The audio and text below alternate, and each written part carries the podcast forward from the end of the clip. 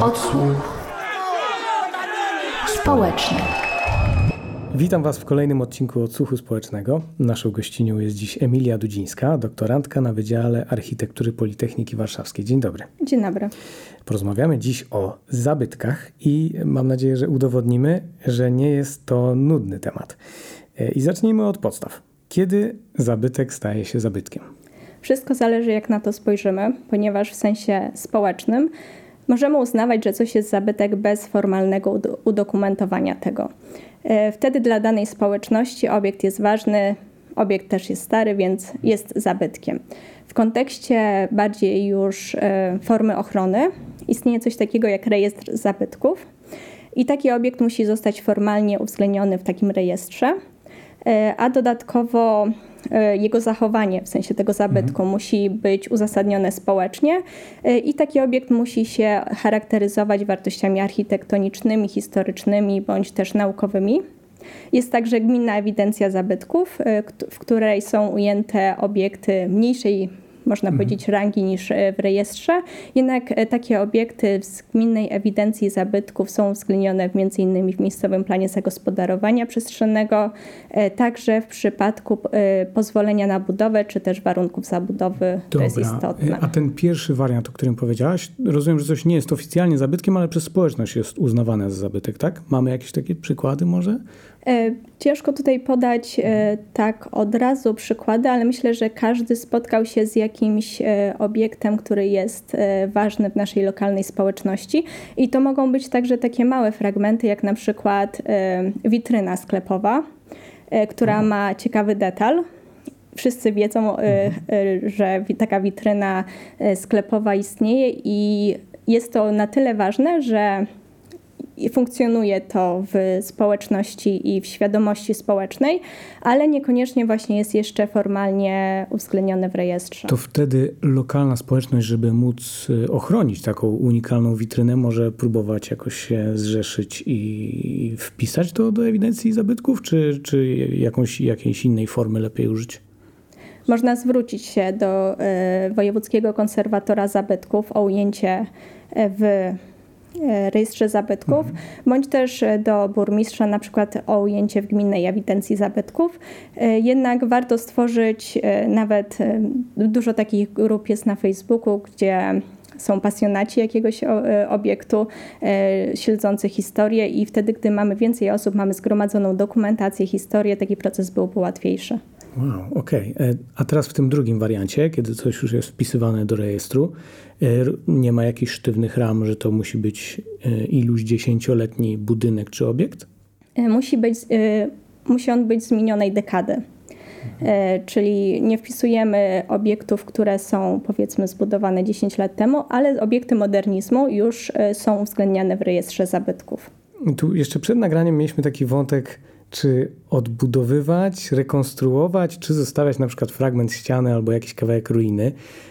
No i właśnie, i, i jak zwykle się robi, albo jak ty uważasz, że powinno się robić? Czy jest jakiś taki standard przyjęty? E, ogólnie przyjmuje się, że nadrzędną wartością jest autentyczność tkanki e, i to zostało także przedstawione w karcie ateńskiej. Więc z założenia raczej e, nie odbudowujemy. Powinniśmy mieć oryginalną tkankę, którą ewentualnie uzupełniamy i uzupełniamy tak, by była widoczna różnica, żeby na pierwszy rzut oka można było zobaczyć, co jest nowe, a co jest stare. E, jednak tutaj e, powiedziałabym, że są różne spojrzenia na to. E, bardziej już nie związane z takimi dogmatami konserwatorskimi, ale już z interpretacją po prostu tego, co powinniśmy robić lub nie. E, myślę, że to powinno zostać e, każdorazowo rozpatrzone, tak jak e, też rozmawialiśmy o przykładzie Starówki Warszawskiej, gdzie nastąpiła odbudowa, a pomimo tego jest na liście UNESCO ze względu właśnie na to, że pomimo tego, że to była odbudowa, to był to heroiczny wysiłek całej społeczności. Okej, okay, czyli e, na przykład Robert, który montuje nasz dzisiejszy odcinek i wiele innych, no dla niego jest to trochę rozczarowaniem, że nie może zobaczyć pełnej rekonstrukcji jakiegoś obiektu, e, ale według karty ateńskiej, jak rozumiem, ta tkanka pierwotna jest bardziej cenna niż próba odtworzenia, bo Właśnie, dlaczego? Czy dlatego, że to odtworzenie może być, nie wiem, niedokładne albo zrobione według innych technik niż pierwotnie? Tak, mamy inne materiały, i może się to wydawać taki banalny powód, ale na przykład jeśli chodzi o drewno, chcemy odbudować jakiś budynek drewniany, to wtedy musimy, żeby zapewnić autentyczność, musielibyśmy skorzystać z drewna, które było wykorzystywane w tamtej epoce, czyli e, ma, odpowiednią, e, ma odpowiedni wiek, a takie drewno jest trudne do zdobycia. To już e, pierwszy przykład. Mówimy też tutaj o różnego rodzaju zaprawach, o tym, że te materiały są też inaczej obrabiane obecnie wraz z postępem technologii, więc tak naprawdę zapewnienie takiego pełnego odtworzenia jest niemal niemożliwe ze względu na dostępność materiałów i technologię y, wykonywania tych elementów. A czy są w Polsce ludzie albo firmy, które specjalizują się właśnie w jakichś starodawnych metodach budowania czy odtwarzania takich budynków? Bo zwykle e, właśnie to odtworzenia to jest bardzo droga rzecz, e, chyba właśnie z tego powodu, że to trzeba jakichś do bardzo niestandardowych e, albo minionych już metod się uciec. Tak, i tutaj zazwyczaj są też szczegółowe wytyczne konserwatorskie które właśnie ujmują te techniki i materiały, które powinny zostać uwzględnione. Są takie firmy, które się tym zajmują i są też e, pasjonaci czy też właściciele e, domów, który, którzy za cel honoru sobie postawili, żeby rzeczywiście to było zgodne z historią, zgodne ze sztuką i wtedy no, też ponoszą te duże koszty tak, przywrócenia tego obiektu do takiego stanu, jaki miał x lat temu. Jak wygląda sytuacja z konserwatorami zabytków? Ilu ich jest? W sensie to są jakieś większe instytucje? Nie wiem, są miejscy, wojewódzcy? Jak to wygląda? E, jest Wojewódzki Konserwator Zabytków i w przypadku e, województwa mazowieckiego jest podział także na delegatury e, które są mniejszymi jednostkami, które kontrolują i zbierają dokumentację. Jest ich kilka, kilkanaście? Kilka. Kilka, okej. Okay. Czyli jakąś e, kapliczką gdzieś pod Radomiem się zajmuje delegatura, jedna z kilku na, w Mazowieckiem, tak? Tak. Okej. Okay. E, dobra, wróćmy może jeszcze do warszawskiej Starówki i do Zamku Królewskiego. E, to zostało odbudowane, a zniszczenia były no prawie całkowite. Zostało to odbudowane. Ile czasu zajęło wpisanie tego do rejestru zabytków i na listę UNESCO? I czy to był w takim razie wyjątek od reguły, jeśli chodzi o te odtworzenia? E, jeśli od, e, chodzi o samo odbudowanie, tak, e, to można powiedzieć, że to był wyjątek. Niestety nie mam informacji co do tego, ile mhm. czasu upłynęło przed uwzględnieniem liści UNESCO i ujęcie w rejestrze. Tak, ale też przed nagraniem powiedziałaś, że była dobra dokumentacja i jakby to było, że tak powiem, solidne odtworzenie, tak? Tak. Mhm. E, osoby, które to odtwarzały, dysponowały szczegółową dokumentacją, inwentaryzacją właściwie e, tych, e, tych budynków, a także jeśli chodzi o wykończenie elewacji, to też była szczegółowa dokumentacja taka, która umożliwiała przywrócenie najświeższego który był, stanu, który był przed mhm. wojną. Dobra. A to może teraz zadajmy sobie takie pytanie bardziej filozoficzne po co nam w ogóle są zabytki? One mają wady techniczne, są często, nie wiem, e, nieefektywne w sensie ekologicznym, nie wiem, nieocieplone. Czy nie lepiej byłoby to zburzyć i zbudować nowe, nowoczesne, efektywne? Nawet powiedziałabym, że większość zabytków pewnie nie odpowiada dzisiejszym standardom życia. Potrzebujemy innych pomieszczeń, e, innej technologii e, w naszych, w naszych domach i ogólnie w miejscach, gdzie mieszkamy, pracujemy. E, jeden, e, jedna strona to jest kontekst naukowy. Powinniśmy móc badać e, takie obiekty, żeby każdy kolejny krok, który czynimy w architekturze czy też w konstrukcji, żeby on opierał się na wcześniejszych, żebyśmy nie popełniali tych samych błędów, żebyśmy mogli zbadać wytrzymałość materiałów, czy jak one się zachowują, jak też badania takie bardziej artystyczne a także właśnie ten kontekst społeczny, ponieważ zabytki, one funkcjonują w naszej, w naszej przestrzeni i są świadkami wcześniejszych e, wydarzeń. E, tutaj jako przykład mogę podać piekarnię Reichtera przy rondzie Wiatraczna.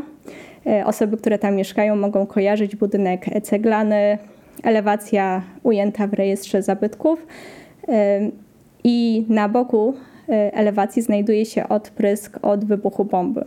Takich miejsc w Warszawie jest bardzo dużo, część z nich jest upamiętnionych, zabezpieczonych, ale ten akurat nie jest i osoby, które tam przechodzą na co dzień może nie są tego świadome, ale jak zobaczą, to już sobie za każdym razem właściwie przypominają o historii, e, która, która tam była i Myślę, że takie po prostu zatrzymania chwili przeszłości są cenne społecznie. Czy powiedziałaś elewacja wpisana do rejestru zabytków? Tak. To jest rozróżnienie? Tak, nie zawsze e, cały obiekt jest wpisany do rejestru zabytków i to jest szczególnie problematyczne w kontekście tego, e, gdy chcemy jakiś obiekt e, zabezpieczyć, powiedzmy nawet przed powodzią, jakieś nagłe wydarzenie, to nie wiemy na początku, czy cały obiekt jest ujęty w rejestrze, czy jego fragment. Szczególnie to dotyczy starszych wpisów. Może być tak, że jest ujęta w w rejestrze tylko elewacja, co oznacza, że właściwie wszystko można w środku usunąć i taką e, elewację traktować jako drugą skórę budynku.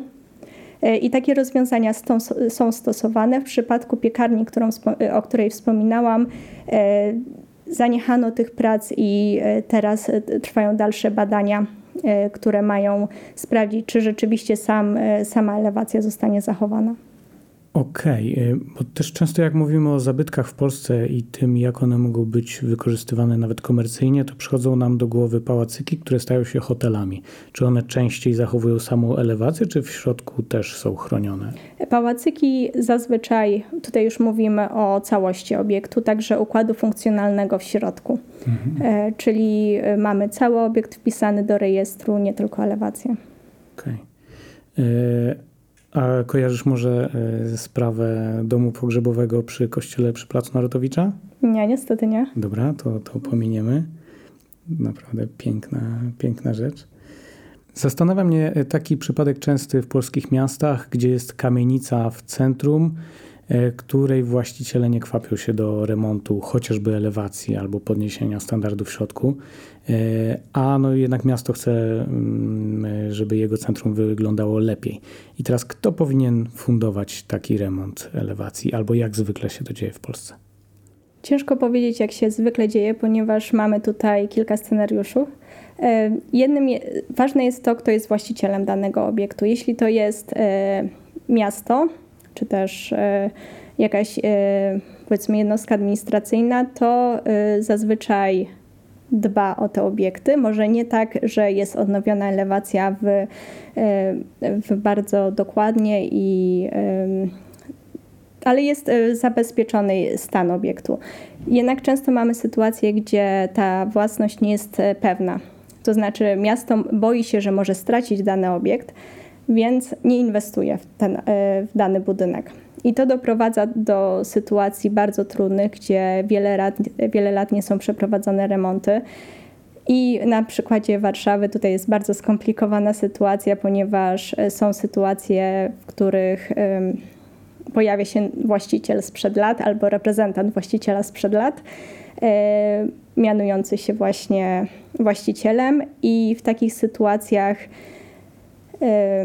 jeśli rzeczywiście zostanie mu przyznana własność, to ponosi koszty e, odnowienia takiego obiektu, ale przez to też podnosi czynsze albo doprowadza do sytuacji, żeby pierwotni mieszkańcy się wyprowadzili z takiego obiektu.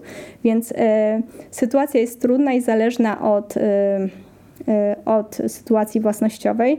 W mojej opinii myślę, że trzeba dążyć do tego, że jest to nasze dobro, dobro wspólne i nawet gdy mamy dewelopera, są pozytywne przykłady, gdzie rzeczywiście elewacje czy też całe budynki zostały odnowione w, w, konsultacji z konserwatorem. I to są takie pozytywne przykłady, które działają i pozytywnie dla dewelopera, który może się pochwalić obiektem wysokiej klasy, a z drugiej strony także zyskują mieszkańcy, którzy później mogą z tego e, obiektu korzystać.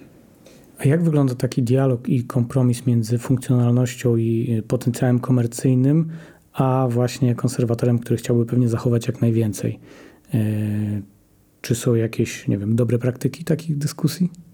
No, powiedziałabym, że to jest dialog, który jest wieloetapowy przedstawiane są rysunki architektoniczne, koncepcje obiektów i e, po spotkaniach e, staramy się dotrzeć po prostu, w którym, e, w którym momencie jest jeszcze jest dana inwestycja opłacalna, a w którym momencie już te wytyczne konserwatorskie są na tyle obciążające także finansowo, że dany, dana inwestycja przestaje mieć sens. No dobra, to są jakieś takie przykłady pozytywne, których jest sporo, ale charakteryzują się tym, że są albo pięknymi dworkami, które mają super potencjał e, hotelowy, albo są kamienicami w centrum, które też można monetyzować, ale pewnie jest wiele przykładów i budynków, którymi nikt się nie, nie zainteresuje. I teraz, jakie mogą być inne sposoby na e, zapamiętanie takich miejsc albo utrwalenie ich dla pokoleń? E, oprócz wspomnianych dworków, hoteli i pensjonatów, oczywiście są jeszcze tworzone miejsca typu świetlice e, i inne funkcje, które mają e, służyć społecznie, ale alternatywą w sytuacji, tutaj zaznaczam, że zawsze powinno być, powinniśmy traktować renowację jako główne zadanie. Chcemy zatrzymać obiekt w postaci fizycznej tak długo jak to możliwe i to powinien być nasz e, główny cel. Jednak w sytuacji, kiedy już e, widoczny jest problem albo własnościowy, czy też e, problem techniczny, taki, którego nie da się rozwiązać. Materiał jest na tyle zniszczony, konstrukcja, że grozi zawaleniem, a nie widać na horyzoncie tej możliwości e, inwestycji. E, alternatywą jest skanowanie laserowe, czyli wirtualne, wirtualny zapis obiektu w takiej formie, jaki jest teraz. I wtedy taki obiekt może, może być dalej badany może być oglądane w świecie wirtualnym, czy to przez gry, czy też przez e, nawet przeglądarkę internetową. E, I badany także w kontekście pomiarów, ale także dość szczegółowych informacji kolorystycznych, czy też odtwarzania, drukowania nawet 3D pewnych detali obiektu. A jak taki skan laserowy wygląda? Bo jakby efektem takiej pracy jest chmura punktów, która może być dodatkowo pokolorowana, tak jak powiedziałaś. Czy to są specjalne e, lasery, czy to jest duże przedsięwzięcie, czy to jest kosztowne? E, sam skaner laserowy jest e, dość drogim urządzeniem. Są wyspecjalizowane firmy, które dysponują takim sprzętem. Jeśli chodzi o sam skan, jest to dość prosty proces, ponieważ te urządzenia zostały już bardzo uproszczone. Tak właściwie klikamy play, czeka, uciekamy szybko, czekamy aż e, zeskanuje się dane pomieszczenie. To może być mniej więcej od około minuty do trzech, w zależności e, od e, liczby punktów i tego, czy gromadzimy informację kolorystyczną. I taki skaner przenosimy z pomieszczenia do pomieszczenia, dookoła budynku. Następnie poszczególne pomiary są sklejane, tak jak wspomniałeś, w chmurę punktów i taki produkt już możemy oglądać.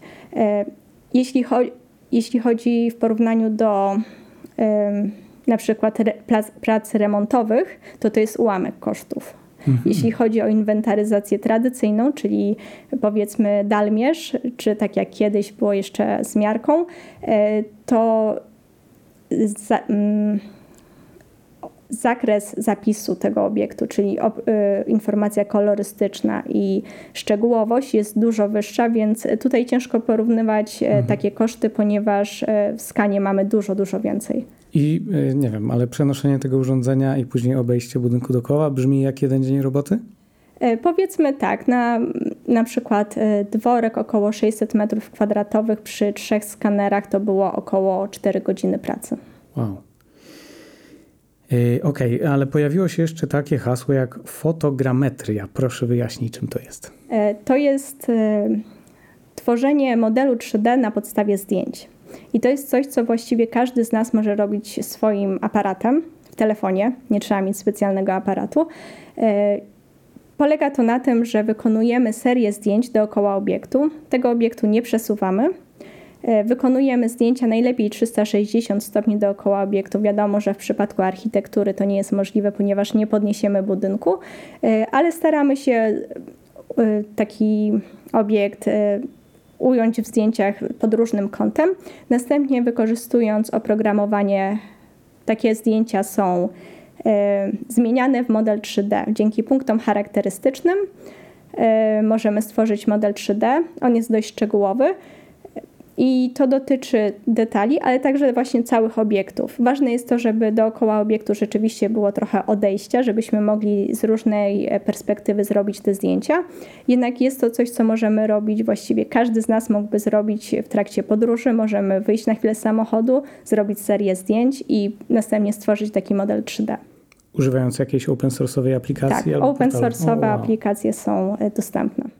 A czy to właśnie w ten sposób Google tworzy te modele 3D budynków? Upraszczając, tak. Okej. Okay. Czyli to nie jest scanning żaden laserowy, tylko właśnie taka jakaś metoda algorytmu, który tworzy ze zdjęć. Tak, tak. Oni właśnie też e, wykorzystują fotogrametrię, tylko tutaj mają oczywiście swoje własne algorytmy. Mhm. A to może powiedzmy też, czy dużo jest takich zapaleńców w Polsce, którzy mogą za pomocą własnego telefonu próbować utrwalić jakieś miejsca, albo jak się nazywa portal, na którym można to zrobić, jeśli ktoś wie o jakimś charakterystycznym albo bardzo starym czy ciekawym budynku czy innym obiekcie w okolicy, to co, co zrobić dalej? E, taki model można udostępniać na platformach, które są właściwie dostępne dla wszystkich. E, jedną z nich jest Sketchfab. E, innym rozwiązaniem jest też e, właściwie można załadowując na Sketchfab udostępniać takie modele na własnych stronach internetowych. Bardzo ciekawym, e, ciekawą stroną jest także strona zabytek.pl, która została opracowana przez Narodowy Instytut Dziedzictwa e, i tam można oglądać chmury punktów ze wybranych obiektów. Są także właśnie modele 3D i ogólnie ciężko powiedzieć teraz o jakiejś takiej chciałoby się powiedzieć, mapie Polski z modelami 3D. E, tego jeszcze nie ma. Mam nadzieję, że właśnie może w przyszłości przez platformę zabytek.pl albo w jakiejś innej formie to zostanie zebrane i tak, żeby każdy mógł e, zobaczyć efekty pracy. Okej, okay, e, to wróćmy może jeszcze do przykładu skaningu laserowego, który się przysłużył w ostatnim czasie do odtwarzania jakiegoś obiektu. Mam tu na myśli jeden obiekt, który, obiekt, który płonął niedawno. Katedrę Notre Dame zapewne chodzi. E, tak, tam zostały wykonane skany laserowe, a także na potrzeby gry został e, wykonany dokładny pomiar tego obiektu e, i rzeczywiście te materiały są wykorzystywane w odbudowywaniu szczególnie skomplikowanej więźby dachowej, ponieważ rzeczywiście jest bardzo dużo dokumentacji samej przestrzeni, samej przestrzeni głównej kościoła, ale tutaj także płonęła, płonął dach, cała więźba dachowa, więc to szczególnie ważne jest także w tym kontekście. E, a jak w ogóle wygląda ochrona zabytków za granicą? Są jakieś kraje, które mogą się pochwalić dobrymi praktykami e, albo jakimiś szczególnymi wynikami w e, ochronie zabytków? Myślę, że wszędzie zmagamy się z tymi samymi problemami, czyli obiekty stare po prostu niszczeją coraz bardziej żeby je zabezpieczyć, potrzebne są duże nakłady pieniędzy, więc wiadomo, że bogatsze kraje po prostu będą dysponowały e, większymi e, funduszami, żeby dane obiekty zabezpieczyć.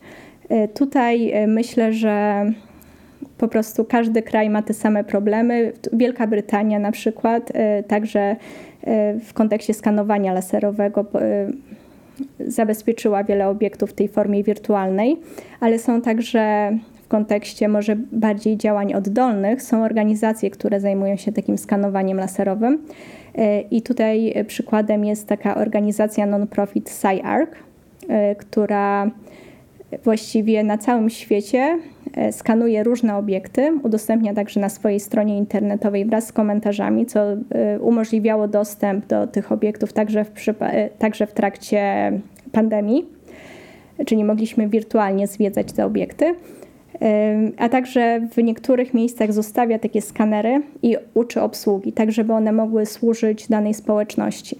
Więc oprócz tych odgórnych działań, że tak powiem, mamy mnóstwo działań oddolnych, także w Polsce przez zapaleńców realizowanych całe platformy z bardzo bogatymi źródłami wiedzy. Mm, okej, okay. a czym jest y, tak w praktyce zagrożenie wartości zabytkowych? Czy to musi oznaczać zagrożenie całego obiektu, czy tylko jego części. E, jakie są ryzyka? E, zagroże żeby określić zagrożenie wartości zabytkowych, musimy wiedzieć, czym jest wartość zabytkowa dla danego obiektu.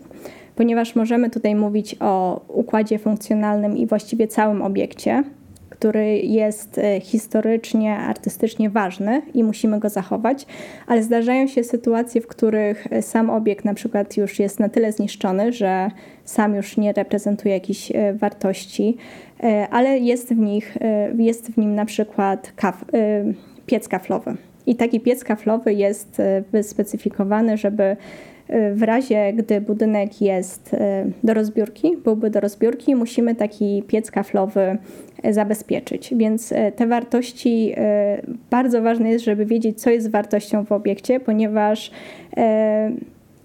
gdy obiekt już jest w złym stanie, może jeszcze da się coś uratować, jakiś jego fragment, który byłby cenny także właśnie w kontekście naukowym czy też historycznym. Czyli w tym przypadku jakby wyjęcie tego pieca kaflowego i przeniesienie go w inne miejsce, nie wiem, do skansenu? E, na przykład, bądź, bądź też zabezpieczenie. Nie musimy od razu decydować, Aha. co z tym zrobimy w przyszłości. Może to być wbudowane w jakieś e, inne miejsce, ale chodzi o to, najważniejsze jest to, żeby go po prostu zabezpieczyć, ponieważ niestety znam taki no, nie za pozytywny przykład, e, gdzie rzeczywiście ten piec kaflowy był wskazany w karcie ewidencyjnej, czyli w karcie obiektu w rejestrze e, i pomimo tego, że był wskazany do zabezpieczenia, to został niestety zniszczony całkowicie. Znalazłam jeden kafel, który właśnie dzięki fotogrametrii obfotografowałam i stworzyłam model 3D, ale niestety to był tylko jeden kafel, więc e, cała reszta została zniszczona.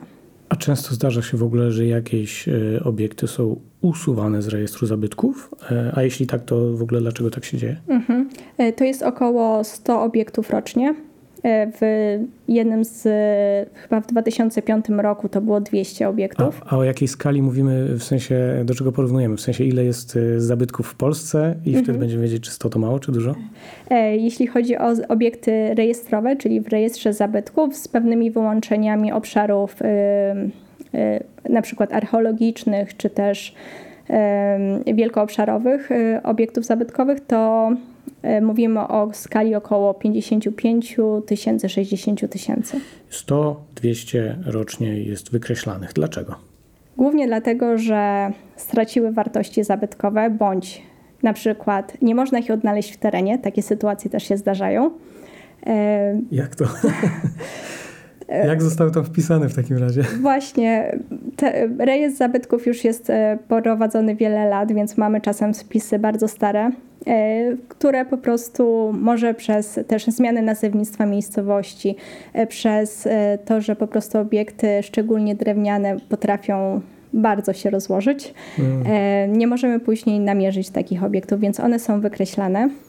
A czy to też nie oznacza, że jakiś konserwator trochę przespał swoją robotę i nie kontrolował przez lata, co się dzieje z danym obiektem?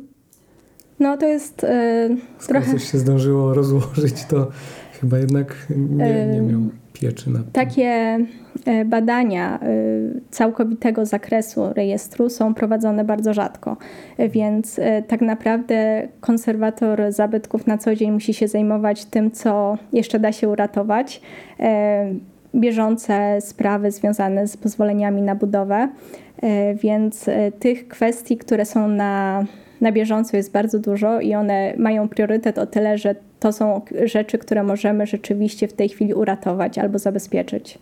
No dobra. E, przed rozmową wspominałaś o tak zwanych obiektach rezydencjonalnych.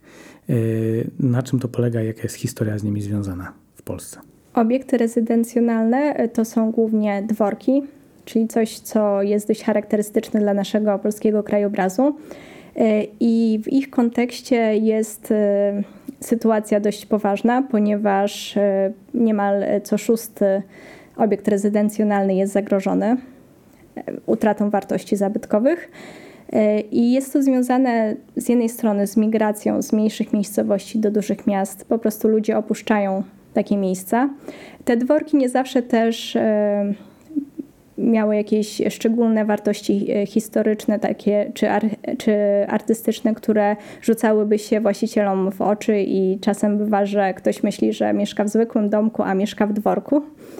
E, a z drugiej strony mamy sytuację, w której e, takie dworki należały głównie do ziemiaństwa, które i to ziemiaństwo w trakcie II wojny światowej straciło te obiekty, zostało wygnane z nich, bądź też y, brało udział w wojnie i zmieniło miejsce zamieszkania.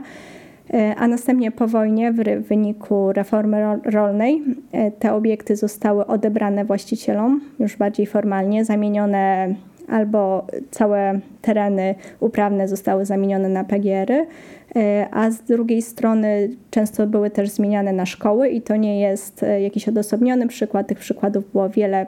te obiekty pełniły jakieś funkcje takie powiedzmy bardziej w kontekście całej społeczności. A znów po roku 90 często były zmieniane w lokale socjalne bez koniecznych remontów. E, obiekty były w coraz gorszym stanie i teraz e, tutaj nie mówimy o odosobnionych przypadkach, ale te obiekty właśnie łączy ta historia i e, często w tej chwili są w bardzo złym stanie już na granicy utraty wartości zabytkowych. Chociaż jeśli po roku 90 one pełniły funkcje jakieś socjalne, świetlicy czy czegoś, to chyba jeszcze było dobrze, bo sporo z nich w ogóle było opuszczonych już e, w latach 90., nie? E, tak, znaczy to, że po wojnie pełniły takie funkcje, to zapewniało, zapewniało pewien sposób utrzymania. Te budynki były ogrzewane, były użytkowane, więc to zawsze zapewnia lepszy stan budynku. Jednak przez to, że była zmiana sposobu użytkowania, to przeszły wiele remontów.